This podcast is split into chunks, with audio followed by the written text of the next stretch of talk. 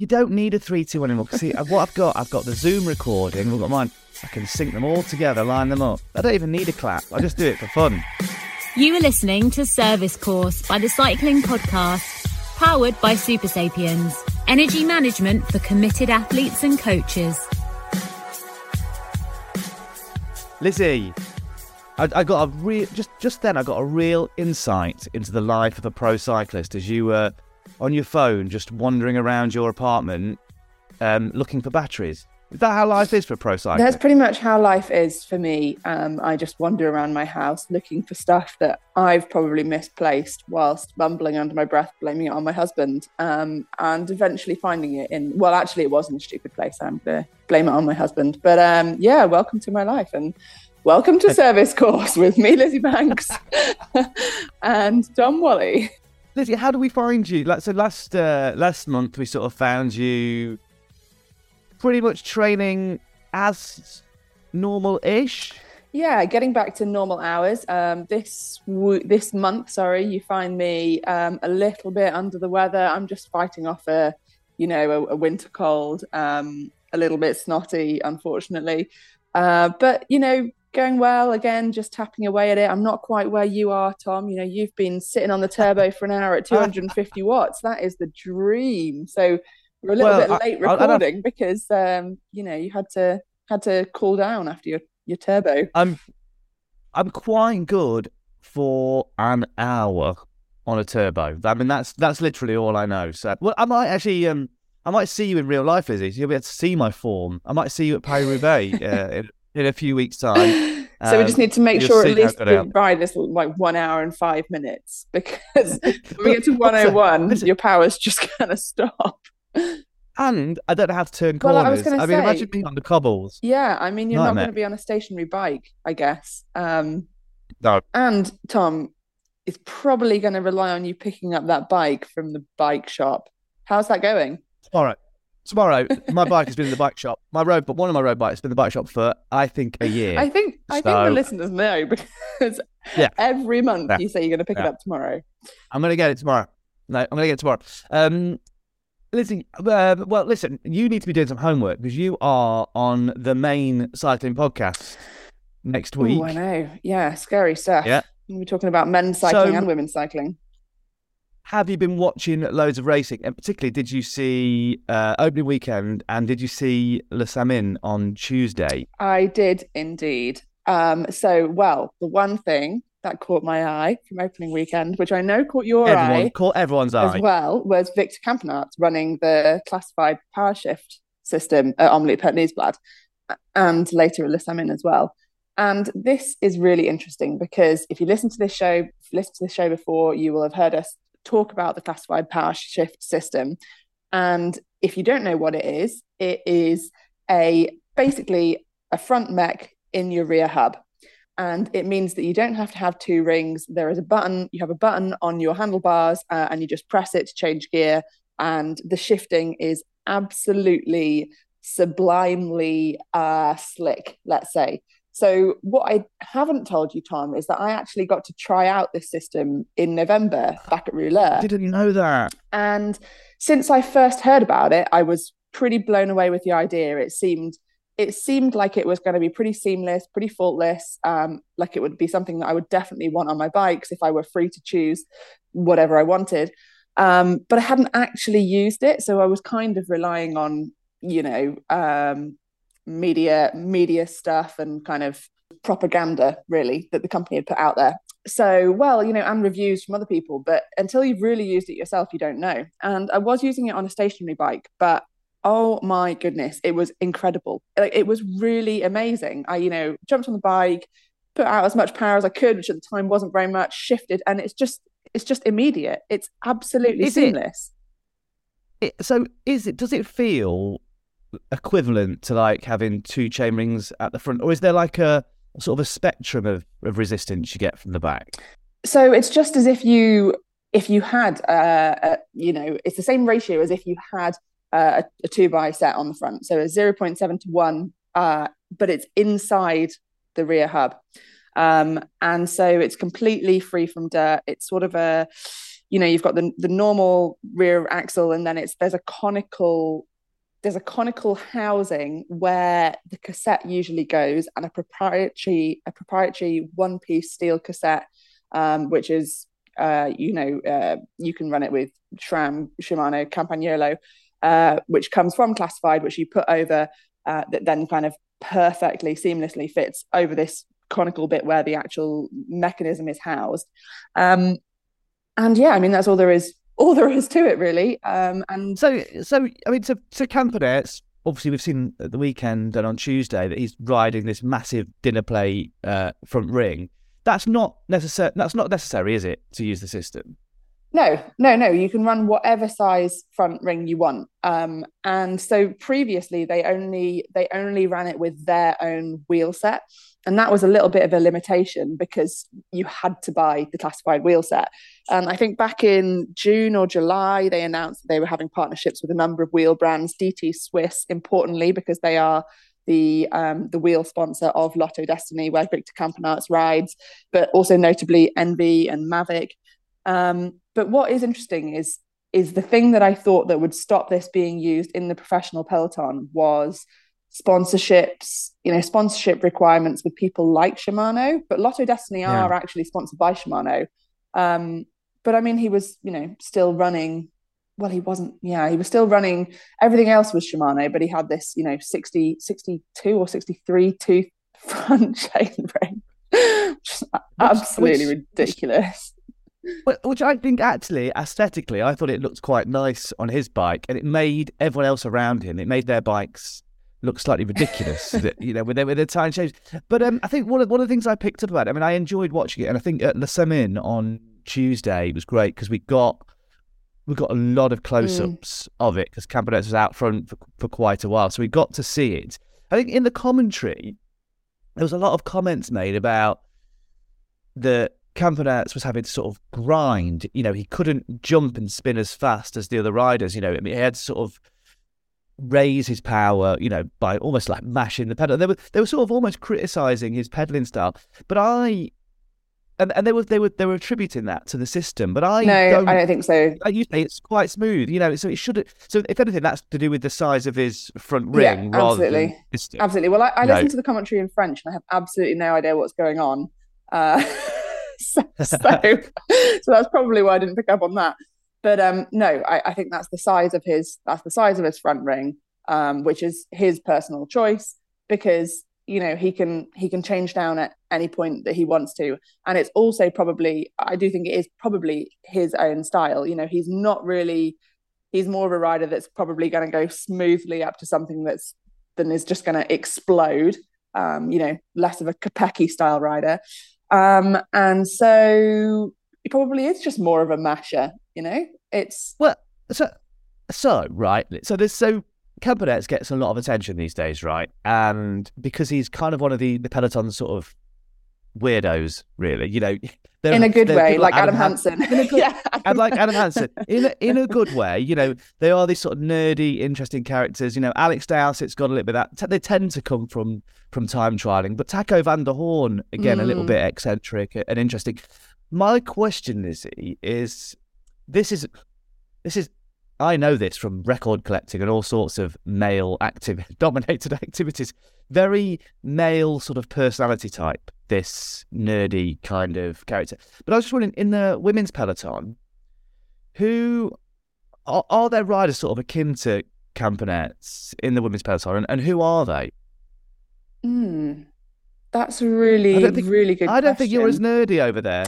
You know, I wonder I wonder if this is nature or nurture because I wonder if this is a product of, you know, I think often when you work with people who work with men's teams as well, they are really quite fascinated about how different the dynamics are between the men's team and the women's teams. And oh, I remember when I was actually in Copenhagen for um, it was the the Cannondale launch for uh, the Tour de France bike, and somebody from the EF EasyPost men's team was there uh, and trying to buy um, a duffel bag for one of the men's riders. And I thought, oh my goodness, really? You've sent one of your team into Copenhagen and they were staying quite far outside to go and buy you a duffel bag. Like that just would, you know, it's it's a small and stupid example, but it's something that wouldn't ever happen on a women's team. You wouldn't say, um, "Excuse me, can you just go and buy this for me?" Uh, and not give them any money, and you know. and I guess there's more of that kind of being able to get what you want on a men's team, maybe. Um, and so perhaps, you know, I was going to say, so perhaps like perhaps that's part of the reason, but also, you know, there's this kind of instilled thing in our in all of our cultures that um, you know engineering is a is a male dominated field, and I and that I, that is changing. My my husband works in engineering, um, and and hopefully as that changes, um, you know, more kind of power in in that sector will be given to women, and then there will be more interests, and we will have more um, crazy weirdo nerds in the female peloton as well. But no, I think I think maybe there are, but they're they're like they're kind of more under the radar. Well, that's your mission, Lizzy, is to is to find who that person okay. is. You know, next next time you're in the bunch, you know, which hopefully is very soon. You know, just be having a look around, see you've got sort of an extreme position, strange handlebars, and uh, we want to speak to them. So yeah, go and find them. The Cycling Podcast, powered by Supersapiens. energy management for committed athletes and coaches. And now you can wear the Supersapiens Energy Band the first and only wearable that can display real time glucose data directly from Abbott's Sense Glucose Sport biosensor.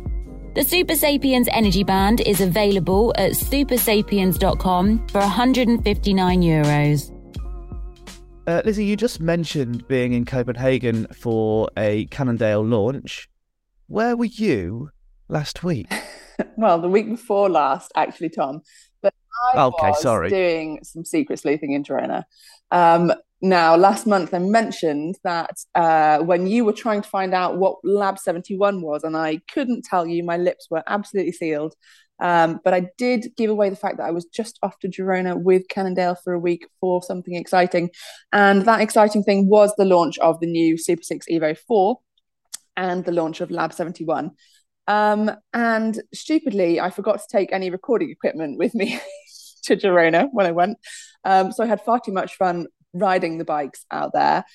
But I caught up with Sam Ebert and Nathan Barry from Cannondale after the event uh, to tell us all about the new Super 6 Evo 4 and Lab 71. Okay, well, thank you both for joining me. And in a moment, we will try to answer the burning questions, which since the Super 6 Evo 4 was first spotted down under in January of what is Lab 71. And we're going to delve into the nitty gritty details behind the bike. Um, but first off, I wanted to hear a little bit more about you both, because Sam, I think I'm right in, your, in saying that you're an ex ex professional or semi professional cyclist. Um, and so, how did you manage to get this job being the top dog of, of road cycling product managing uh, at Cannondale? So, I, well, correction first, I had a domestic pro license for cross country mountain biking in the United States. So, by global standards, I am a domestique at best. And, uh, but it is interesting that you point that out because um, mountain biking and the pursuit of speed on the XC bike is what led me to develop fluency in road bikes. Any good and serious XC racer gains their fitness on the road. It's the most consistent place to uh, perform training and the best place to perform variable training, intervals, um, what have you. And uh, yeah, so that was really my foray into road bikes was actually in pursuing mountain bike racing.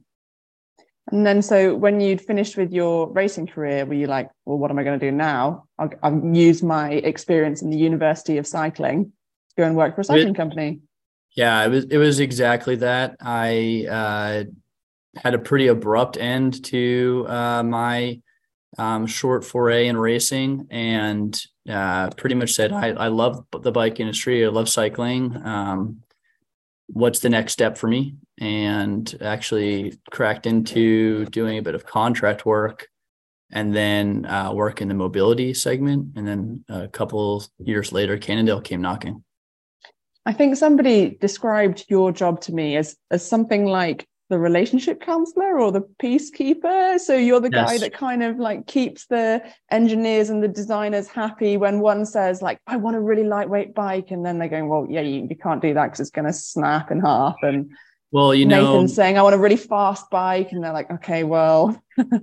well, you know, in, in the United States, many uh, relationships end in divorce. And um, I like to think of myself as a marriage counselor between marriage counselor engineers and designers. And um, I'll side with Nathan on this one. We have a particularly uh, persnickety bunch of designers that really don't appreciate the underpinning of performance uh, when it comes to race bikes.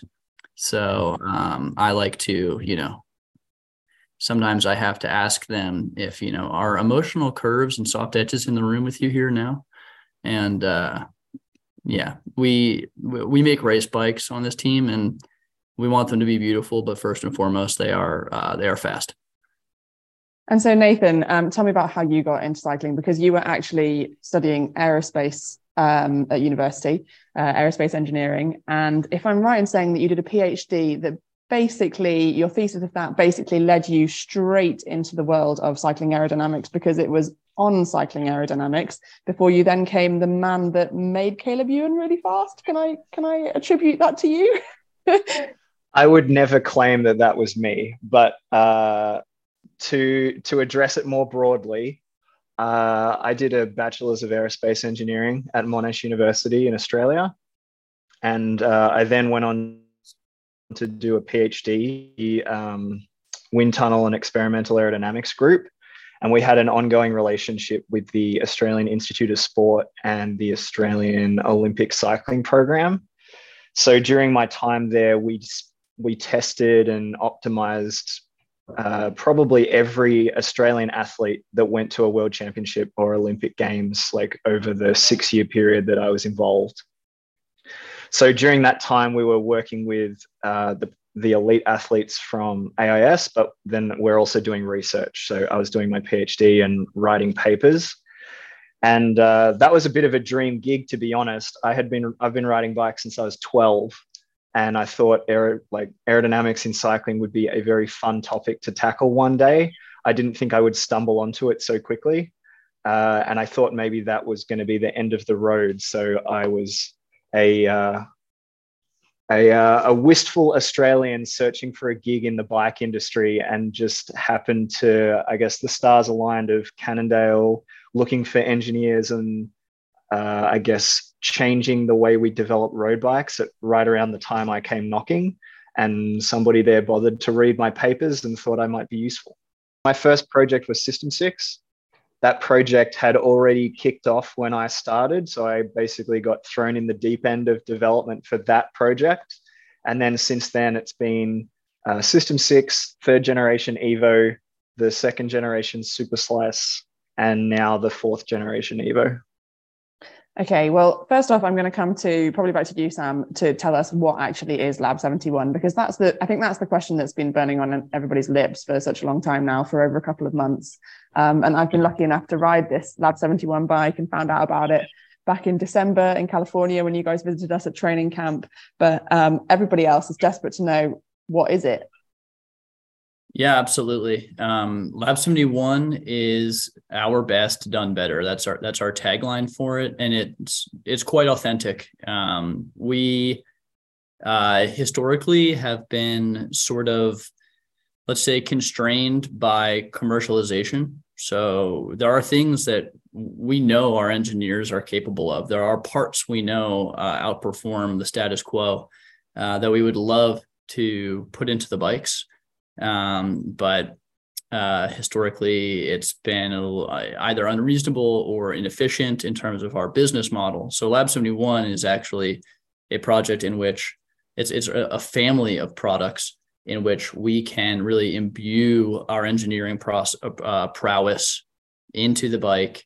Uh, we can hang these decadent boutique parts on the product and then we can commercialize it as if it were a ground up frame set build, we are delivering that boutique, that uh, next tier of performance product um, in a production or an OEM capacity. So uh, d- different for for us of late, but um, You know, an example that is pre-existing for Cannondale would be Black Ink.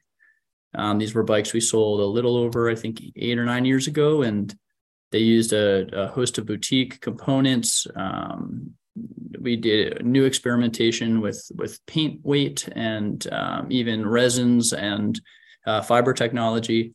So Lab 71 makes use of a lot of the groundwork we laid with Black Inc., and then it brings it into 2023 in this new modern world of um, bicycle product design by uh, just reconsidering all material, all finish, um, all the components, all the specification, and then certainly uh, considers what it takes to be a modern performing bicycle first and foremost.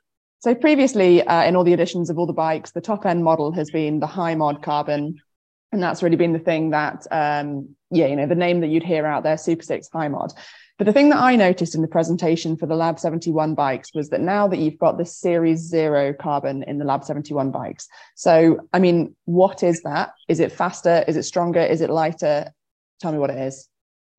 It is lighter. That is it. It and um, when I say that, I also mean to say that it is the same strength. It is the same speed because the speed is determined by Nathan's work um, in uh, in sort of structuring the the airflow over the bike.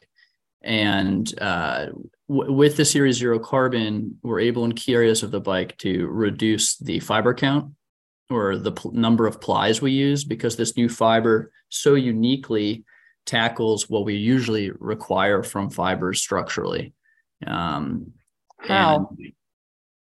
This is when we uh, this is when we would I would normally defer to an engineer, but I, I happen to know something about this. So typically we need to use two fi- two fibers overlaid, um, and you can kind of imagine this as let's say providing structure in one direction and then also in the other direction. So two plies are needed because bikes are multidimensional and receive forces from all all over the place.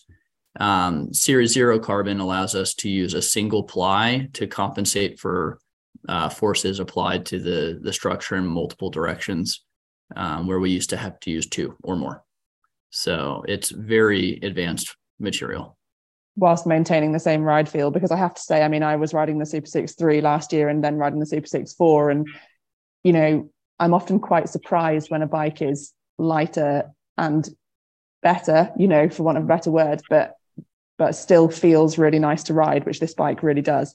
Um, because there's a lot of there's a lot of different little upgrades on it. You know, mm-hmm. when you look at it, a lot of things that you might think might actually diminish the ride quality. For instance, there's a you know very very aero seat post. So Nathan, a lot of your work I'm sure has been on on making it a lot faster. You know, you've got the Super Zero Zero Carbon that's going to make it lighter, but you've also got to make it faster because you want to close that gap down to the System Six. Um, but how do you do that? So you've got this really thin seat post, but then isn't that going to is that going to affect the ride quality? And in my experience, no, it hasn't. But I don't really understand how like how it's so comfortable still when you know you you have got these really aero features and it is still still super stiff like how do you find that balance uh, that's pretty much the crux of the problem uh, i guess i guess a lot of my job as well as just the you know the aerodynamic side of things is balancing that against the other elements of the design because typically weight and aerodynamics are in competition and in a lot of cases ride quality and aerodynamics and weight are all in competition. So, you know, the I guess the magic of the fourth generation Evo is kind of the whole having your cake and eating it too, in that you don't have to sacrifice one for the other. And that's really just come from us developing knowledge over generations of development and having a very detailed understanding of which parts of the bike and which elements and which members contribute to different parts of performance. So the seat tube, for example, the upper seat tube and the seat post are really, really important for aerodynamic performance. Um, it's actually a bit of a misconception that by having a pedaling rider, it diminishes the effect of the seat tube and the seat post, but it's actually the opposite because you get uh, an acceleration. It's it's like a Venturi tunnel between your legs. So the air moving over your seat post is the fastest anywhere on the bike in most cases. So that's really critical for performance, like aerodynamic performance. So then, you know, if you look at the lower half of your seat tube, you can see that the, the seat tube is almost completely different in its orientation of top versus bottom. Uh, and that's where understanding the, the flexing elements of the frame and what leads to ride comfort, we've sort of imbued that into the, the lower sort of structural half of the bike, which is far less aerodynamically sensitive. And that really involves us bringing over work from our other teams and other development projects. So, uh, if people are familiar with Topstone, that's a bike that has a active rear end without suspension members. It's sort of the whole back end of the bike is working like a leaf spring system. I was going to say, tell me, tell me what an active rear end actually actually means in in real world terms. well, basically, instead of being two triangles stuck together very rigidly, the the rear end of a Topstone is uh, is not just about saddle movement. A lot of a lot of comfort platforms focus on like saddle comfort, but the Topstone actually has uh, movement at the rear axle as well. So you actually get true suspension travel out of a bike that has no suspension linkage components. Mm. Um, and the magic of Kingpin in that bike is not just the, the pivot that you can see at the top of the seat stays, it's actually a whole system working together. And so that's where you know the the team that worked on Topstone and the lessons that we have gained developing a gravel bike that needs to be really really compliant and active that has taught us how some of the elements of the bike move and interact together and so we can take those lessons and apply those into evo uh, you know where it's available to do so actually something that you said there gave me a really good idea because i what you were saying about the seat post being sort of the most important factor in terms of aerodynamics, more so than the handlebar on the front end, even? Uh, no, I wouldn't say it's more important than the front end, just that the air moving there is faster than it is okay. at the front end. Okay, so if that's really important, this is a completely hypothetical off topic question to make myself faster. Um, but is it then better to have a smaller bike frame so that you've got a longer seat post so that if that bit is so critically important, then that makes you faster? Uh, it's purely, hy- purely hypothetical speculation. I love it when Nathan gets put in these positions because he hates he hates speculating on performance. It's what makes him the best at his job. But... I know he's like, let me let me go away and model this, and then come back and give you a hard answer. But I'm going to put you on the spot here, Nathan. Tell me, is that yeah? The reason for this is because when I provide exact answers, people are really happy. And then when they ask me to speculate, they're like, well, he gave me an exact answer last time. So I'm just going to treat this as gospel. And then I'll like, I'll see it on a website or a blog forum later on. And I'll be like, gosh, dang it. Well, when I downsize uh, to so, a 48 and I just start winning every single race, we can, we can just take that as gospel. It's because of the seat post. I, the simple answer to that is the seat post and the seat tube are sculpted together. So by lowering the top of the seat tube, the the seat post is a little slimmer than the seat tube. So yes, in theory, it's probably a little bit faster, but then you have more slope on the top tube. You're going to have extra spaces at the front to offset the fact that you're on a smaller frame size. So I would say the net is going to be no different. So just ride the size that you belong on. right, ride the bike that actually fits you. Okay, that's that's actually uh, pretty pretty good advice that okay, also so- plays into like the bigger picture of performance as well, right? Like one of the things that we talk to our riders at camp, like your team and the the men's team, is about understanding the balance of performance and it's power in versus resistance. So from from my perspective and Sam's perspective, our job is to deliver the best optimized equipment but then the rider side of that equation is putting in the maximum amount of energy into the system. And that's where your work with a coach and a nutritionalist and physio and like all of that, like biological stuff, goes into making the rider the optimum engine.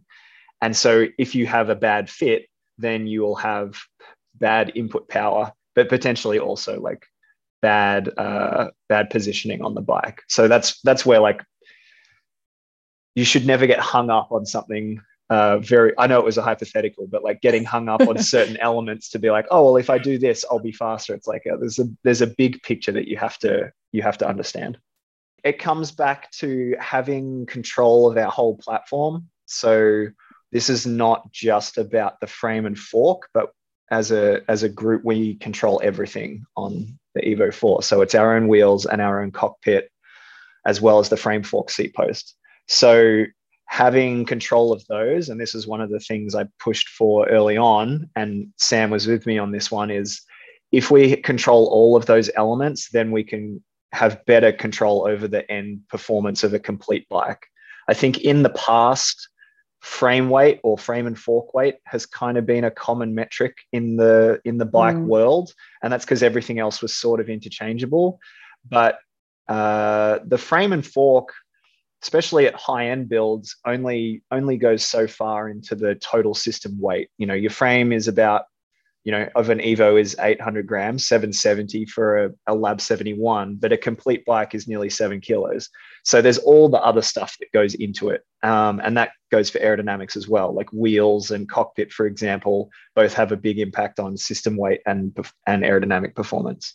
So basically, by controlling the whole system and then focusing on each element, we were able to really dial in that performance, you know, front to back on the bike and chase that you know ultimate desired race weight uh, whilst imbuing it with as much speed as possible. Okay so speaking of you know ultimate performance ultimate speed this is actually a question i asked you both at camp. Um, but i want to ask you again because i think it's an interesting question because you've you've more than half that gap between super 6 3 and system 6 in terms of speed um, so why wouldn't you still just ride the system 6 most of the time in a lot of cases, at least if you consider riding by yourself and trying to go as fast as possible, aerodynamics is almost always going to be victorious. Um, like you can you can simulate it. Um, I I have uh, in the past done a lot of modeling with pro team data, so we've actually gotten you know like uh, GPS tracks straight off your head unit, and I can calculate second by second what is the fastest piece of equipment at any point in a race. So we can do that. Um, if assuming, you do that, for... assuming that we can switch bikes, you know, like 20 times during a race, wouldn't that be the ideal scenario? well, the, the real question is understanding where the most important part of the race is. So if you're a general classification rider, probably the most important part will be the 10 kilometer climb. And so you need to get to the top of that climb as fast as possible because that's where your goal is. But if you are a sprinter or get save in the same stage, if you're a domestique, your job is going to be riding on the front, getting bottles, chasing gaps, and making sure your leader never has to ride in the wind. So your job and your optimum or the, the space where you need to optimize your performance is not the same for every rider on a team, even on the same day. And so that's where understanding that is kind of focusing your choice your choice that way. But setting that aside, if you just go for somebody riding by themselves, aerodynamics will always be faster. If you make the bike super super heavy, like a you know uh, a London city bike or something, you're going to be off the deep end, and yeah, then maybe weight starts to become important. But in the space of something like a System Six, which is uh, kind of at most one kilogram above the UCI limit, the aerodynamic gains average out to be better almost all the time over a long enough period. So it really comes down to those specific points in races. So if you are a climber previously, or if you had different options, you might have to choose between something that is light but high drag and low drag or a bit heavier and so then you have to make a trade off basically as to how much are you willing to give up of one or the other in your performance. And the, the dream with Evo then is that it's very difficult for you to make the wrong choice now. Because mm. if you do end up having to ride really fast solo in the wind, it's probably faster than anything else in the peloton. And if you're climbing, you're not having to give up anything in terms of weight or stiffness. So it, it kind of comes down to making the choice easier for riders. And for those that still want to ride a System 6, that option is there. So if it's a dead flat stage or a sprint or you're pulling on the front, System 6 is still a very good choice because it does have more ultimate speed. Um, but in terms of riders in general, there is a the two bikes feel different to ride. So there's also that element of it. And so some people choose a bike less based on, you know, what I can prove as in terms of speed and based on the way it feels to them to ride. So uh, there's still a place for System Six. The Evo has just taken more of its real estate. You know, where do you get these ideas from? How do you come up with these things? Other other great little innovations like putting the Di2 battery down in the bottom bracket um, so that when you take your seat post out, you don't rip your battery out and then you you know you can't get it back in. And I have done that before. I've also gone to a race with my seat post with a battery in it and come back from a race with my seat post without a battery in it and then tried to ride my bike without a battery, which is not very useful. Um, you know, other things like there's a, a, foam insert that goes in the down tube that holds the the cables in place uh, and stops them rattling around in your frame. And really simple things that actually make the world of a difference to to the overall feel and the overall yeah the overall ride of the bike. Like you know, where does where does this come from? Where does this design process come from? At, at least I can speak for some of the engineers here, but most of us are nerds and we all love bikes. Most of the listeners are nerds as well, so yeah. including welcome, including welcome to I, the club, the everybody. As well, so that's good. everybody, welcome to the club. But we all we all love riding bikes and talking about bikes and thinking about bikes, and so I can't go for a ride with my colleague, one of the other road engineers, without us talking about something that we think we could do better or do differently or what's good and what's bad. And that's just like a a resting state of us always trying to improve whatever we have done before. And so that comes with like generational evolution. And as sam talked about historical knowledge built up over time is just the more that we live and work on these products the more we're able to refine and optimize them. And that's that's where you get opportunities to just keep improving little bit by little bit. And you know we all want to love and have the best bikes for us to ride and we want to make sure that we can do that for everybody else as well. I'm glad you can consider those moments, uh, you know, uh, restful because I find riding with you guys quite exhausting. The Cycling Podcast is supported by Science in Sport. Science in Sport, fueled by science. Thanks as ever to Science in Sport for their continued support of all that we do here at the Cycling Podcast. And personally, thank you for the support you give to me while I'm on the turbo. I actually met uh, alongside Lionel, we met with some of the um, Science in Sport crew uh, a couple of weeks ago and it was great for me to find that there's a strong East Midlands connection. So strong, in fact, that we even considered meeting up at a local garden centre next time that we do it. You can now subscribe to Science in Sport. If you go to scienceinsport.com, you can actually subscribe to your preferred products. So you're never scratching around for a gel before a ride or a recovery drink. So, uh, yeah, go and check that out. That's at scienceinsport.com. Going back to the racing at the weekend, Lizzie, there's one thing that, well, a lot of the a lot of people spotted, and that was loopholes, aero leg warmers. Yes. Now, this is actually something I've been thinking about for quite a while. Lizzie, are you the nerdy one in the women's peloton? Is it you? No, I think I just think about these things, but I don't actually act on them. Right. okay.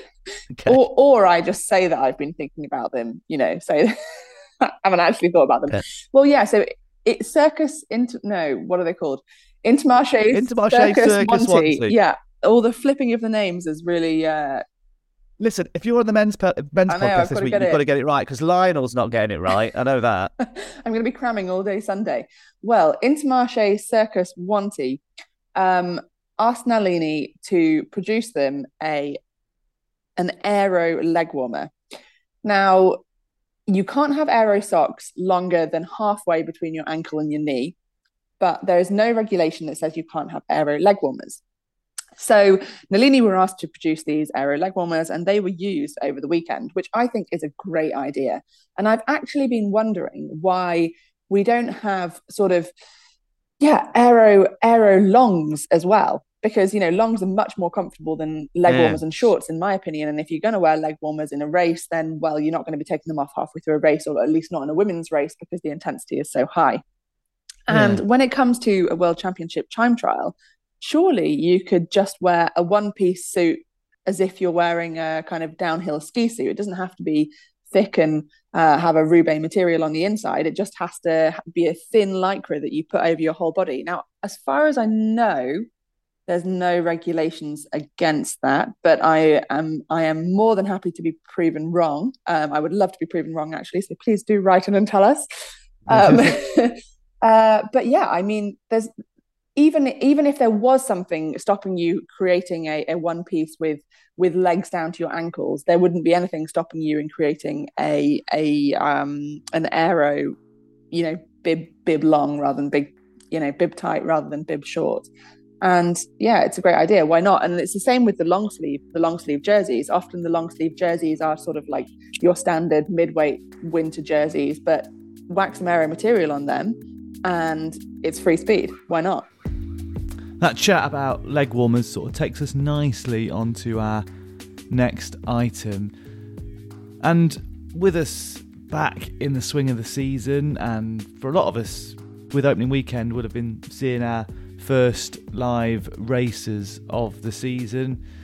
It's a chance to check out all those new kits. I was on Twitter recently, don't hold it against me, and um, there was quite a lot of chat about the quality or lack of graphic design in cycling, particularly around cycling jerseys and the clothing that cyclists wear. And that linked quite nicely to a conversation I had a few weeks back with Sam Morgan from a brand called Paria. So, yeah, I spoke to Sam, but before that, I spoke to an old friend of the cycling podcast.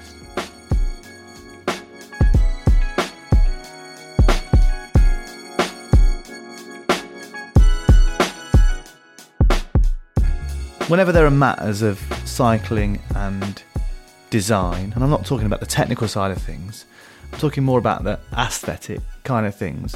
I always want to speak to Kate Wagner. Now, I love speaking to Kate anyway.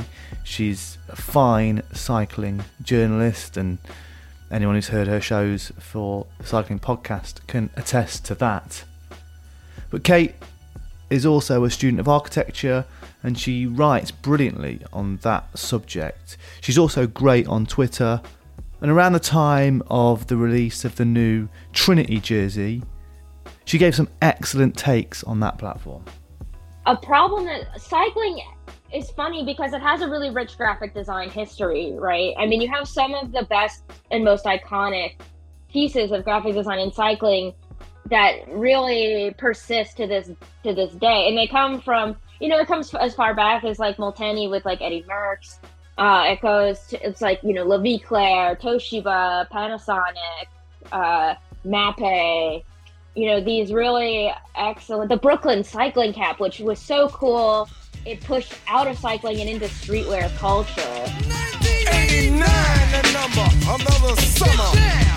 Sound of the funky drummer, music hitting your heart, cause I know you got soul. You know, it's interesting to me that cycling rarely ever pulls from from that rich design history. I feel like cycling kit especially is designed like they're designing a PowerPoint slide instead of designing a kit, like something to be worn.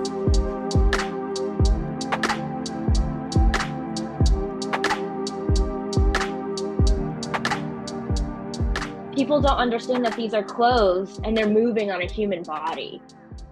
I understand completely the need to have multiple sponsors on a jersey.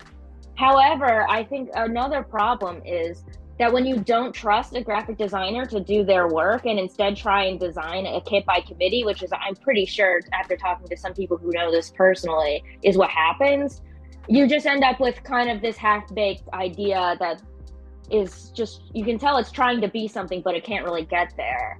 Um, and it's really the more sponsors you have, of course, the more difficult it is. But like we're starting to be kind of nostalgic, for example, for like I don't know, like Pantani and this this era of sort of graphic design. Like in streetwear, for example, like Supreme has been doing these rugby shirts where it's just a kind of like, you know, striped rugby shirt with collage of different logos. And it's like, no, this collage aesthetic is cool right now. And no one is, no one in cycling design has their finger on the pulse of what's cool.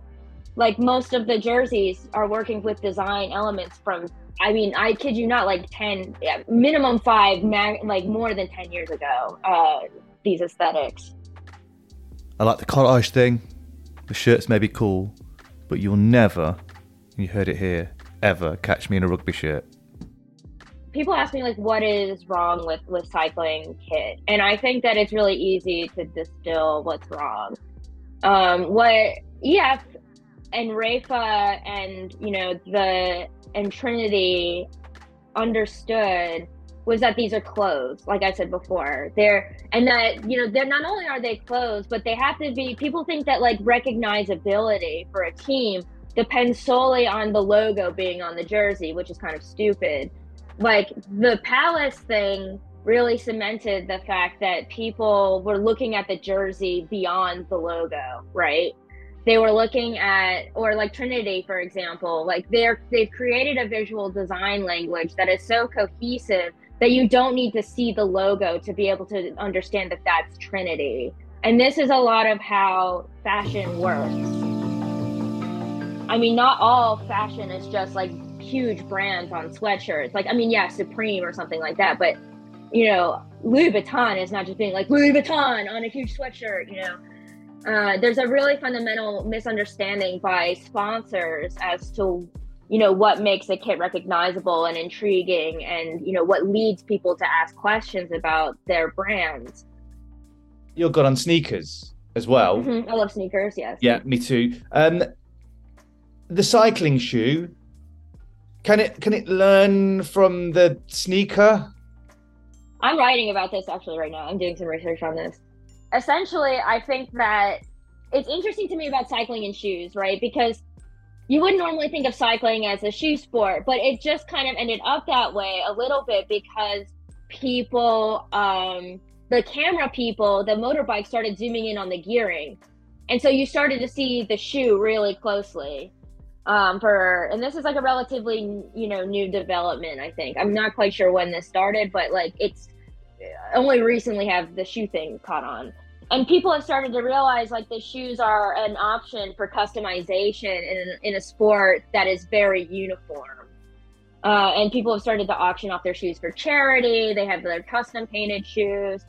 Um, but like it's funny because nike for example has been producing a cycling shoes for a really long time. And they're not really part of the culture at all. Um, like the idea that a cycling shoe could become more like a sneaker and less sort of like a, a customized uh, you know kind of thing is is an interesting question. I i feel like we're getting closer and closer to that uh, you know to that realm but the side people still think of the shoes as a form of tactical wear or like a form of um, like athletic wear that doesn't have a use case outside of cycling. Like, for example, you're not going to wear cycling shoes to the bar.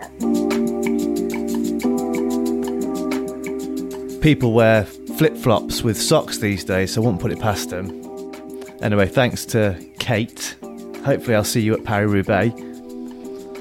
Now, you heard a little bit of Public Enemy earlier on, and I know there's been a lot of sort of hip hop cycling podcast crossovers recently, particularly with Daniel's episode titles. The reason I played you a bit of Public Enemy was because Kate was talking about the Brooklyn cycling cap, which broke through into streetwear, and that was captured in Spike Lee's movie Do the Right Thing, where one of the characters is um, seen dressed like a courier, rocking the Brooklyn cycling cap, and Spike Lee himself has worn that cap. But notably, if anyone saw The Last Dance, that documentary about the Chicago Bulls, incidentally Kate's team, which was massive during lockdown. Spike Lee in that, you see him in an advert with Michael Jordan rocking that cap. Anyway, enough about the Brooklyn cap. One of my favourite um, UK brands for cycling stuff on and off the bike is uh, Paria. And Paria started, as you'll hear in this, as a, a simply filling a gap where the founder, Sam Morgan, couldn't get what he wanted. And so he decided to solve that problem by starting a business that made it. So here's Sam. And before we get into it, there is a little bit of language in this interview. I probably should have pulled Sam up for it, but I was too into the conversation. So, uh, yeah, if you're listening with young ears or you don't like that sort of stuff, then skip ahead a little bit.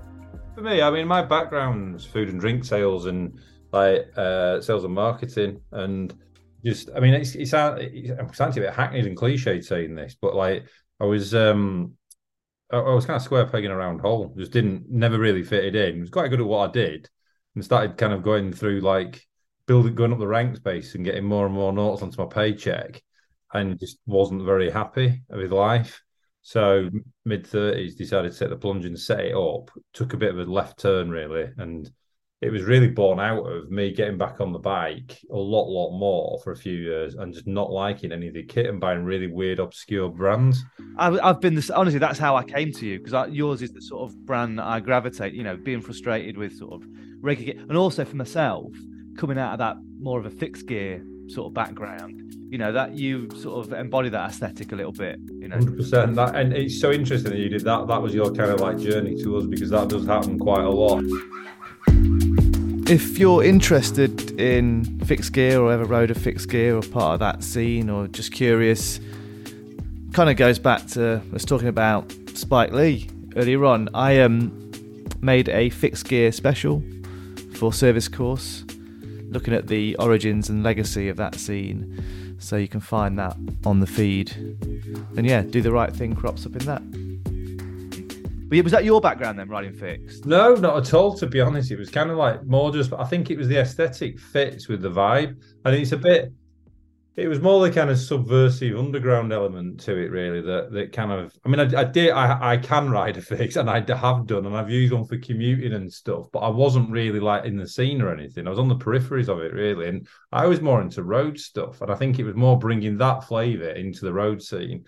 And what I tended to find was exactly like yourself was it was this kind of journey into out of the fixing, getting onto road bikes, and now I would have said gravel's kind of plugging that gap. That's the kind of one that people are going for. It kind of completes the circle, doesn't it? I think you know, so you've kind of People have gone the long way via road to gravel, but actually it's probably shorter distances aesthetically, anyway, style wise. You know, just going straight from fixed to, fixed to gravel. Um, but that's that's that is what what sort of drew me um to Price. So it was so it was a side project. Is it now like the full time? God, yeah, it was we I kind of did it. I started getting more and more serious about it. It started to take more and more of my time, and I was kind of like doing the kind of like sort of 90 10%, 80 20%, 70 30%, and then it flipped the other way around. So the day job became Paria, and the side hustle became the kind of conventional stuff. And then I was in two minds where to go with it. Really, I was kind of I was starting to run out a bit of steam, and then COVID kicked in. It's literally like as COVID kicked in, and it just went batshit because obviously everyone was at home. You could only really ride bikes. Everyone had disposable income was going to do anything with it, and we could still ship stuff. And it just went nuts, and we got completely we got slammed. Actually, we got slammed with that, and then with Brexit, it was like just continual. But it, we hit a decent growth period, really, and we also do a lot of stuff like for third party brands, a lot of Insta brands we were doing. So we kind of capitalized on that, and it's just grew and grew off the back of that. And so that became it had to become full time. I started bringing it. You know, I ended up last year, beginning of last year, we had five people. We're down, sorry, six. We're down at three at the moment. Um, just because it's calmed down a bit, really, and we, and speaking to people in the bike industry, that is tends to be what's happened. There's a surplus of stock. Everyone's scaled up to meet a demand that just isn't really there anymore. So it's uh, it's just kind of a re, sort of rebase at the moment. But yeah, it's it, there's a long politician's answer of saying, yeah, that was the journey how I got to it. So.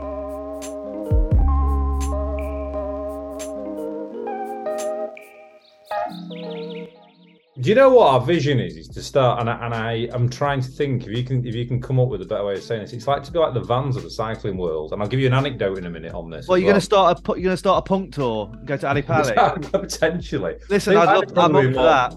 Mine would be more middle class white hip hop, I think. it's catering for people on the peripheries, really, and that's where the na- the name came from. I mean, if I had my time again, I would probably change the name because no one can ever pronounce it, but it does fit.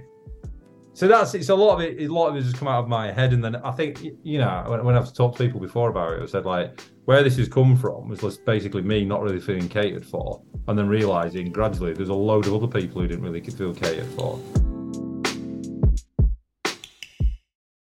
The originally was just born out of tech cycling kits. It was stuff to wear on the on, on the bike, as in cycling jerseys, cycling shorts. Uh, that's literally where we started. Did a few caps. Um, it we started. The accessories were born out of what I needed and what I wanted to wear myself.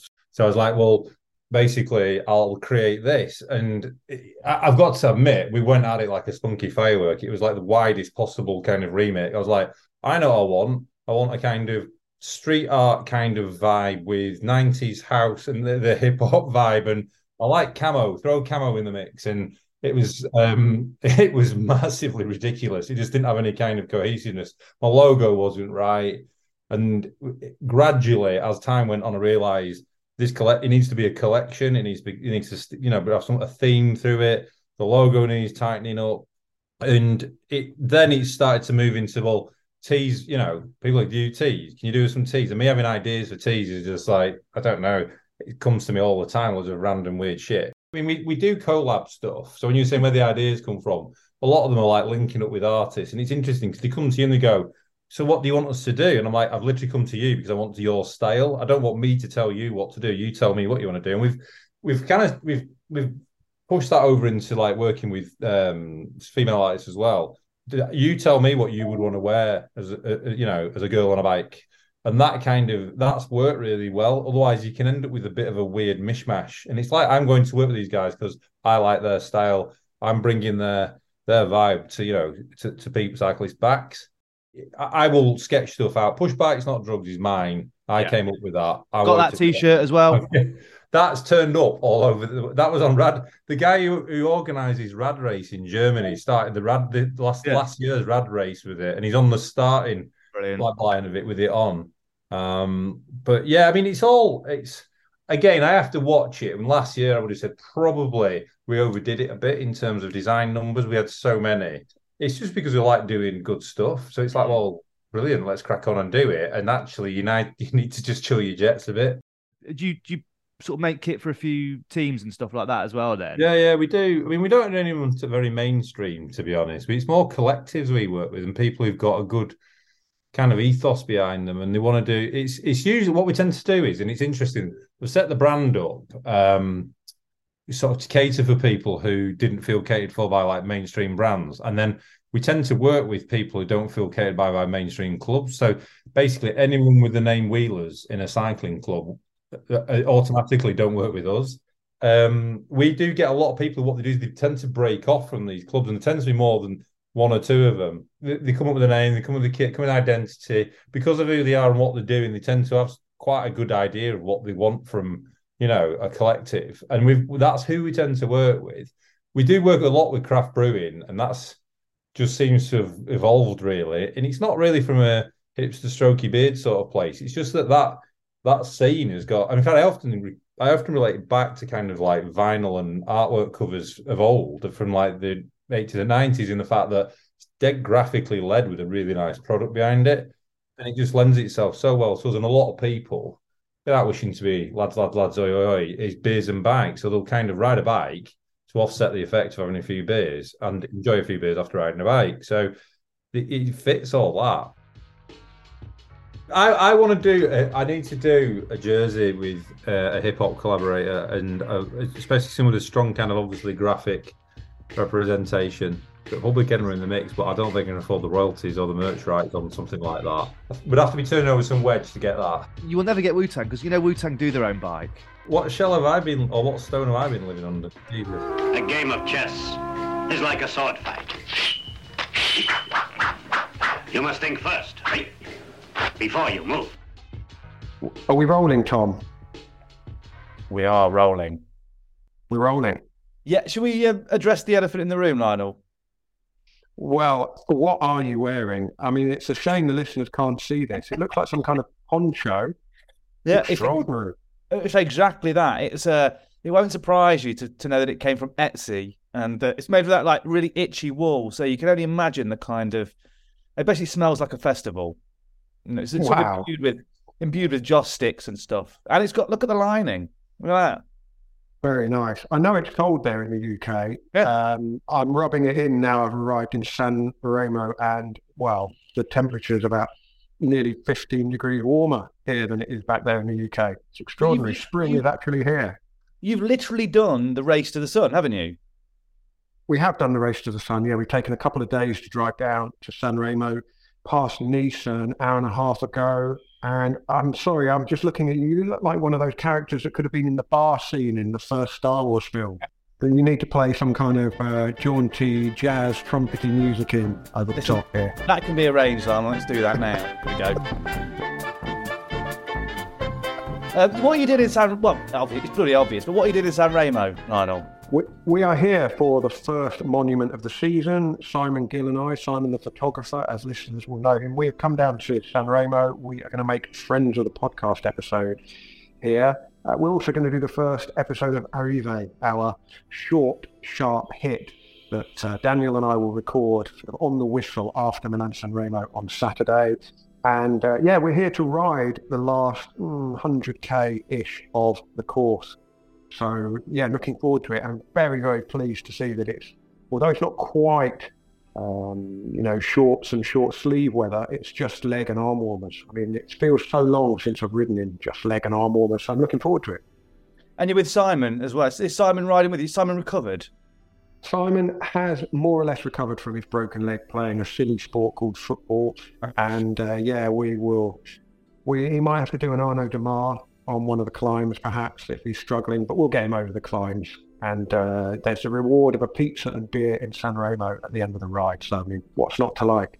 Well, so very nice. Um, before you went to San Remo, you made another trip to uh, cycling heartland when you came up to Nottingham to see me, and at the first meeting of the Qashqai Owners Club. And uh, what did you leave in the passenger seat? Well, I brought you a cycling podcast jersey made by MAAP, our clothing partners and very good friends. I brought it up for you and then I left it on the passenger seat. I forgot to hand it over, so I'll pop it in the post when I get home, Tom. Sorry about that. Uh, but I'll be wearing my MAAP jersey, our cycling podcast jersey, as I ride along the coast. Uh, to San Remo, and uh, well, will I have it sort of zipped open to the waist on the Poggio, breathing deeply? Who knows? Who knows? Of course, I mean, like we, we are talking about, you know, fashion and style, and obviously, you know, we are involved with MAAP. But um, I was gutted when I didn't get mine because I've seen all the images of you in Scotland, and uh, you, you and Simon look mega. Yeah, it was a really interesting process to observe that actually. MAAP, of course, Melbourne based cycling company, uh, formed in the same year as the Cycling Podcast, so coming up to their 10th anniversary as well. So a really new company. And what they did was they wanted to tap into all of that kind of history and heritage of professional road cycling.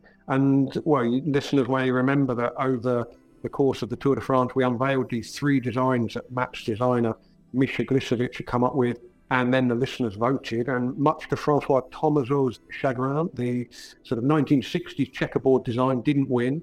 The winning design was soft, which was really trying to capture the spirit of the late 80s, early 90s. And I thought the, you know, in, in trying to sort of evoke that era, uh, Misha did a fantastic job because to me, I'm just transported back to that sort of 88, 89. There's sort of shades of acid house in there, isn't there, with the, with the, the fluoro colouring. Uh, the typography, I think, is absolutely on point. And I think it's really interesting when you look at the history of jersey design. I know it's uh, kind of become trendy to um, criticise the teams for uh, all wearing sort of red and black or red and navy blue, as they seem to all be doing this year. But I think it's important to remember that uh, these designs kind of tell the history not just of the sport, but also of kind of you know, European commerce in a lot of ways. You know, what were the sponsoring companies trying to sell? Whose eyes were they trying to catch? And uh, definitely that late 80s period when all of the, the fabrics started to um, evolve, became a lot more versatile. There was, uh, you know, the option to print rather than just knit. And uh, that's what led to this kind of, you know, I say, acid house explosion in, in jersey design, and I think our jersey really taps into that era. And you know, I'm a child of that era, so it really takes me back. Could easily be in the peloton now, I think. Um, Lionel, you are someone who appreciates a jersey uh, deeply, whether that's football or cycling. Just run us through. I mean, on the cyclist, let's not talk football. On the cycling tip, just just run us through some of your favourites. Uh, well, uh, yeah, I, I, I would have liked to have got into kind of collecting race worn jerseys. Yeah. Herbie Sykes, who's going to be joining us here at Milan San Remo for our friend special, is a, uh, you know, he's a historian as well as a journalist and author, and he's got an absolutely enviable collection of race worn jerseys. And his era is kind of the 60s and 70s. I mean, at his uh, apartment in Turin during the Giro, I dropped in to see him, and he just showed me this Aladdin's cave of knitted jerseys, the woolen jerseys, all perfectly packed and folded in, uh, in in plastic bags. And I was, I mean, I was absolutely green with envy at some of the jerseys he's got. You know, Eddie Merckx's jerseys, jerseys from the Giro and the Tour. Uh, For me, I've collected uh, just the, the ones that you can buy. You know, so um, I, I started off buying up on eBay jerseys that uh, reminded me of when I first got into cycling. So the Z Peugeot team with the, the big cartoon explosion Z on the chest, or the Fagor team, which um, Stephen Roche and Sean Yates and Malcolm Elliott rode for. Those kind of designs, which I think you know still stand up today, are you know among my favourites. I think jersey design kind of lost its way for me a little bit in the 2000s when it all became a little bit corporate and the sort of the the company logo started to take over from the design. But I think it's moving back in the opposite direction. I think there are some exceptions. I mean, you look at the Intermarché jersey, you wouldn't say, "Oh, wow, that's an absolute beauty," but, But it's done well. to it, it, it does stand out. It does stand out. You can spot it a long way off. I, I think the, the, the, difficulty for cycling is, you know, the, the athletes need to look good in it, but by the same token, who are they trying to sell to? And the demographic is certainly in Europe, you know, who is the Intermarché supermarket trying to appeal to? I think in the UK and in America and Australia, we think of cycling as this, you know, super cool sport, which it obviously is. But I think in the European heartland, and I'm not being disrespectful at No. all, but it is an older sport. You know, it doesn't necessarily wow the the, the you know the, the TikTok generation of kids over here as perhaps you know it's trying to do in the UK, America, and Australia. And so I think the sport itself, in terms of its visual identity, is really trying to balance off too many different things. And some teams do it well, and some teams don't. You just reminded me of something, Lionel. You and I made a kilometre zero. You were collecting the jerseys from a, what? Which race was it from? Uh, it was the Tour de France leaders jerseys from 1989, designed by the Italian pop artist Mario Schifano. That's and he he started out his he was a cycling fanatic and apparently in his apartment he, which was also his studio you know he had loads of tvs and he'd have the cycling on the tvs and be working away on his art. I mean he was a, a fairly troubled character as well i think he had in that episode we talked about it but he had uh, addiction um, problems, issues yeah. with, dr- with with drugs yeah addiction problems. Um, but he was you know a, a real kind of creative firebrand and he came up with these uh, sort of almost hand drawn almost crayon motifs that graced the Tour de France jerseys in that year, 1989. And uh, yeah, I spent uh, more money than I would like to admit buying them up on eBay. Just replica ones, not ori- originals. Because I, spoke to somebody from Castelli who, uh, you know, quickly pointed out that they were just the replica ones that they produced for, um, you know, the, the, the market to buy rather than ones that were issued to the Tour de France. But still, they mean something to me because you know, that Tour de France kind of dominated uh, my summer in 1989. And when I see a photograph with those jerseys, they are so distinctive. I mean, it was the only year they used them. And uh, I think that is one of the things about the sport and its design. When there's a really strong design that you can date immediately or you can associate with a rider or with a race, I think that's what catches, uh, what makes a strong design really memorable. Well, we should put a link to that in the show notes because that episode, I think, did it involve Mick Jagger at one point in that episode? Oh, do you know, you're testing my memory now. There is Uh, some rock and roll, so isn't there? I'm sure it's a Rolling Stones thing that comes into it.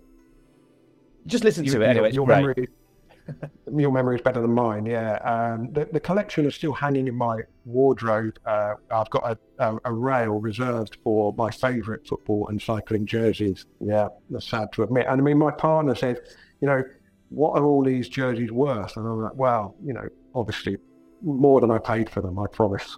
well, listen, there's a fella who lives up the road from me, just up there. His name's Steve Hodge, and he sold a jersey for seven million. So. Uh, yeah. Oh, that was the Maradona World Cup shirt, wasn't it? 1986 right. yeah, World yeah. Cup. Yeah. I, I, wonder. I mean, Herbie was very coy about how much he spent on his jerseys. Well, I actually recorded him because I think I was going to make a kilometre zero on Herbie's collection for the Giro, so that may well see the light of day in May time. But yeah, jersey design.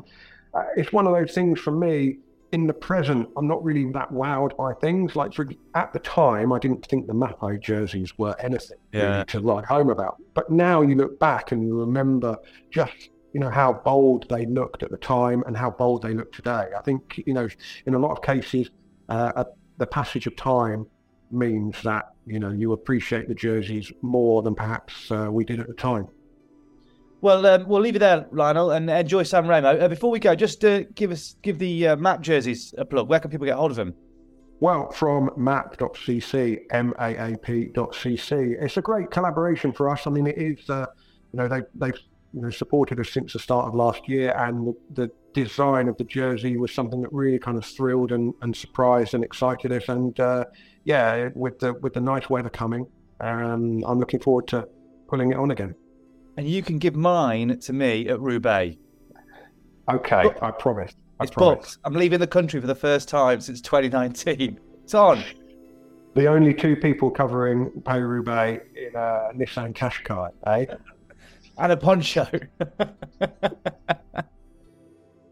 well, I really found it interesting there what Kate was saying about the design and movement on the body because this is something that I spoke to a designer with quite a while ago now, and I think it may have been Marie Courtal from Katusha back when Katusha was a thing.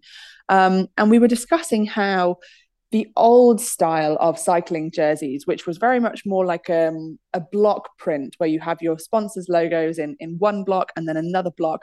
And the way that didn't really enhance the female form in particular because the thing about women's bodies is they are also different and we are even in the athletic figure much more shapely than men.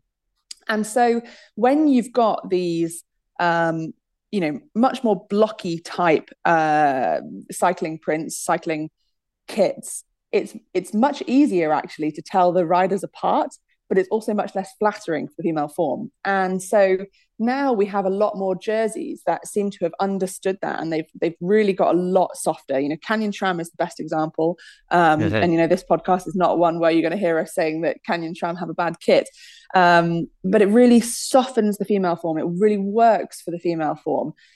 But the difficult thing for a commentator or someone who's watching the race is because it softens it, it makes it really difficult to tell the riders apart. And I've really noticed that as a trend across a lot of different um, women's cycling teams. Canyon SRAM, UAE ADQ, um, SD Worx, the, the EF Tibco SVB jersey last year. It was so much more difficult to tell the riders apart because you couldn't see kind of you know the more specific bits of their form because the jersey softened it in in a really nice way. And it's definitely you know it's not something that all the teams have picked up on but a lot of them have. And um, the ones that have are definitely the jerseys that are being worn more by the public. So it's probably something that everybody else should pick up on too. Well, I don't know if you, I don't know, um, I'm going to end up here, Lizzy, but I, this is a tangent. But I don't know if you've uh, been indulging in reality TV um, while you've been on the sofa recovering from uh, your rides this week. no, or last few weeks. No, I haven't. Have you? Right. Okay. Well, my recommendation to you there's a there's a show on Netflix called Physical 100. Uh, did you see Squid Game? I didn't. You didn't see Squid Game.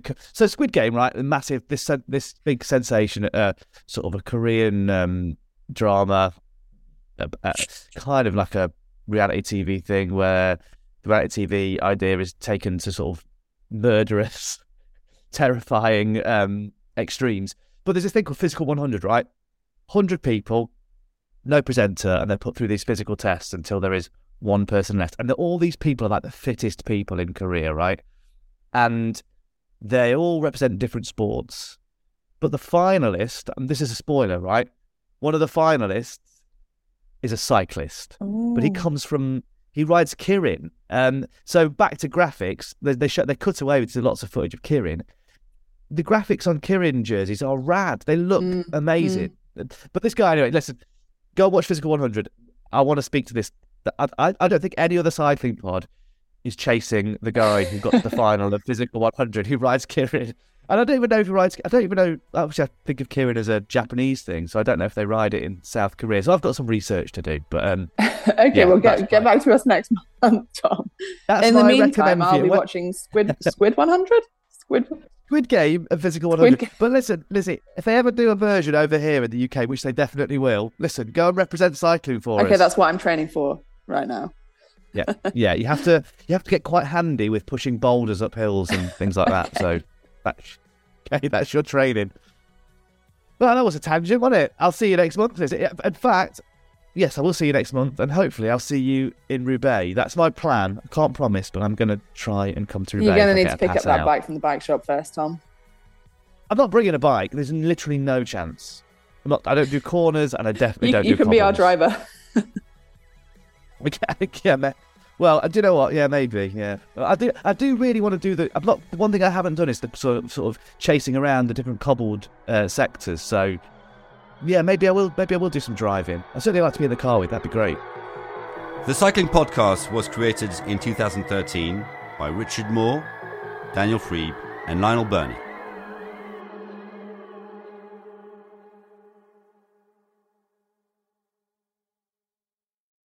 This is the smell of a warm three day old egg salad sandwich in a wimpy trash bag. Whippy, whippy, whippy! Blech! And this is the smell of that same sandwich in a hefty, ultra strong trash bag with new Fabuloso lemon scent. Hefty, hefty, hefty! smell the difference? When life gives you stinky, get Hefty Ultra Strong with new Fabuloso lemon scent. It smells like clean, freshly picked lemons. So no matter what's inside your trash, you can stop the stink and smell the lemon.